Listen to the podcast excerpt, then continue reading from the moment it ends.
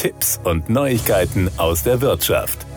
Modelle von Hyundai sind von Deutschlands Straßen nicht mehr wegzudenken. Der Bestand an Fahrzeugen der Marke beträgt hierzulande am 1. Januar 2023 genau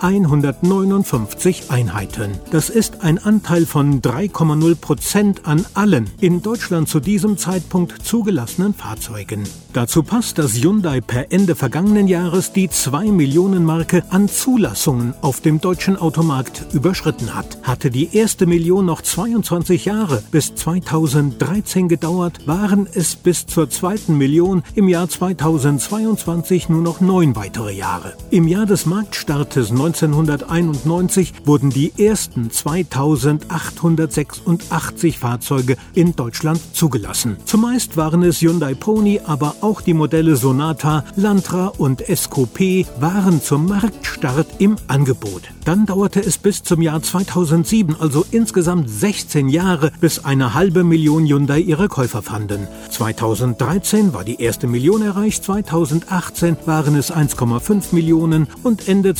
2022 erreichte Fahrzeugnummer 2 Millionen deutsche Straßen. Hyundai hat im deutschen Markt in den vergangenen Jahren also richtig an Fahrt gewonnen. Seit vielen Jahren ist Hyundai bereits die stärkste asiatische Importmarke in Deutschland. Denn Hyundai ist in drei Segmenten besonders erfolgreich, in denen auch der Markt hierzulande in den vergangenen Jahren besonders dynamisch war. Privatkunden, SUV-Angebot und Elektrifizierung. Dazu sagt Jürgen Keller, Geschäftsführer von Hyundai Motor Deutschland, im profitablen Privatkundenmarkt konnten wir mit fast 50.000 Zulassungen ein Wachstum von 28 Prozent gegenüber dem Vorjahr erzielen. Im Markt stieg der Privatanteil nur um 5 Prozent. Damit gingen 47 Prozent, also fast die Hälfte aller Hyundai-Verkäufe an private Kunden. Im Gesamtmarkt waren es nur 36 Prozent.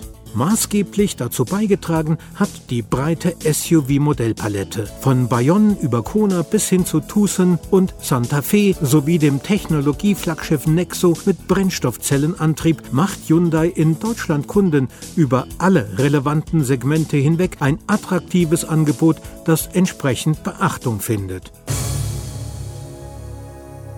Das waren Tipps und Neuigkeiten aus der Wirtschaft.